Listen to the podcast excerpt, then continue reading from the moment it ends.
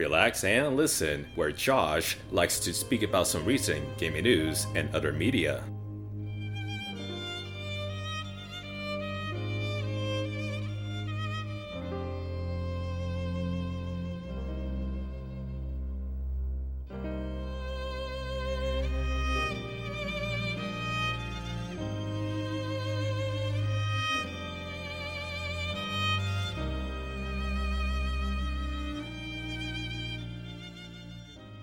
Hey everyone, it's been a while, but that does not mean I vanished yet. To switch it up, I've tried out the new Mario Strikers. Strikers does bring me back into gameplay, victory animations, and the multitude of abilities you have on your squad.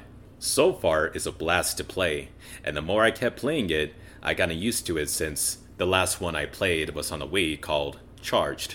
I think the game is more fun to play with others, but that's due for the course in a lot of multiplayer modes. There's also that new PlayStation Premium tier subscription that has an assortment of classic PS2 and 3 games, and I'm hoping, as we all are, they're going to add more.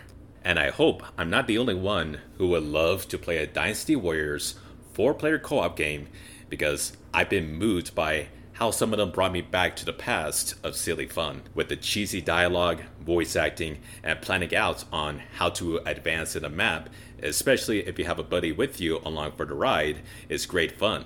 I do hope they plan to add back the Sly collection because, for some reason, they decided to remove it, while Sucker Punch, the ones behind the original trilogy, just recently announced that there aren't any plans for Sly anytime soon, it just sends a bad message for fans like myself that can't play those titles currently without shelling out for a PlayStation 2 or 3 console. Burn out anyone? Sony, if for some reason you hear this long lost solo podcast, then do it! Add these fingers back! Now, this is what you came here for, for actual gaming news? Well, Rockstar has reportedly decided to can remakes of Red Dead Redemption and Grand Theft Auto 4 to focus all their attention of GTA 6 for now, but may release those at another date.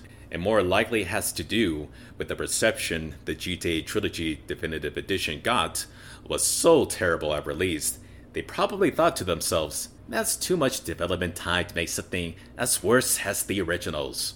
Only joking, but it goes to show where their priorities are. Like with Red Dead Online seemingly won't receive major updates anymore because 6 is the magic number. Let's see how this all plays out, but Rockstar is really only relying on the GTA stamp to bring them the cash without branching out to new IPs or old ones. It's a shame. God of War Ragnarok has an official release date, November 9th, 2022. Rumors will be rumors, so it to be on track for this holiday is definitely something to look forward to. Now to see where the story goes. As a side note, isn't it a bit dumb that the higher editions don't contain a physical disc but has a steel bookcase for said disc? It doesn't seem fair for anyone to be paying for that just to have a digital copy. There shouldn't ever be a live action anime adaptation no more. Death Note is getting one by the Stranger Things creators, but why?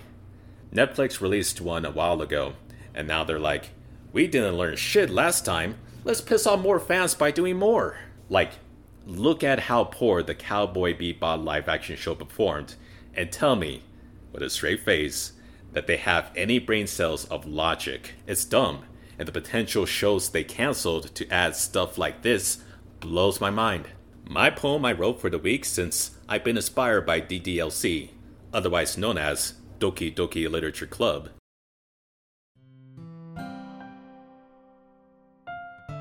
I figured I'd be over this by now. The craving holds its anchor down, done for without fight, intense and wasted. Fun, lost, hopeless, empty, energizing, too much to consider. Maybe you're a friend I neglected. At least, for as long as I can remember though this relationship cannot go on. Leaving you is the hardest part. Perhaps is for the best. But who else can I turn to? Back to my anchor, of course. And after the break, game releases for the upcoming week of July 10th.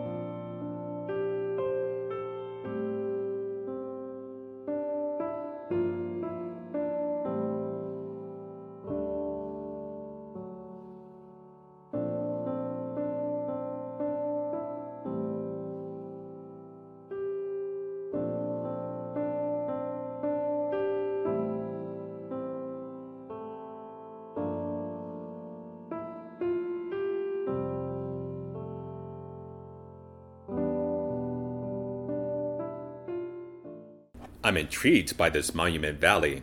It's an indie title, and a mysterious, atmospheric one at that. The gameplay is about figuring out puzzles and geometric places you come across in unique ways. It was a mobile game, though it has a good reception from what I can tell, now headed on PC, both 1 and 2, Tuesday. Last but not least, exclusively for PC, Eyes in the Dark, The Curious Case of One Victoria Bloom, a black and white 2D platformer that kind of reminds me of Luigi's Mansion's gameplay at a glance. Little Victoria is searching for her grandfather, guided by the light with darkness trailing her at every corner. Don't get scared, you'll overcome this desolate home that's trying to kill you this Thursday.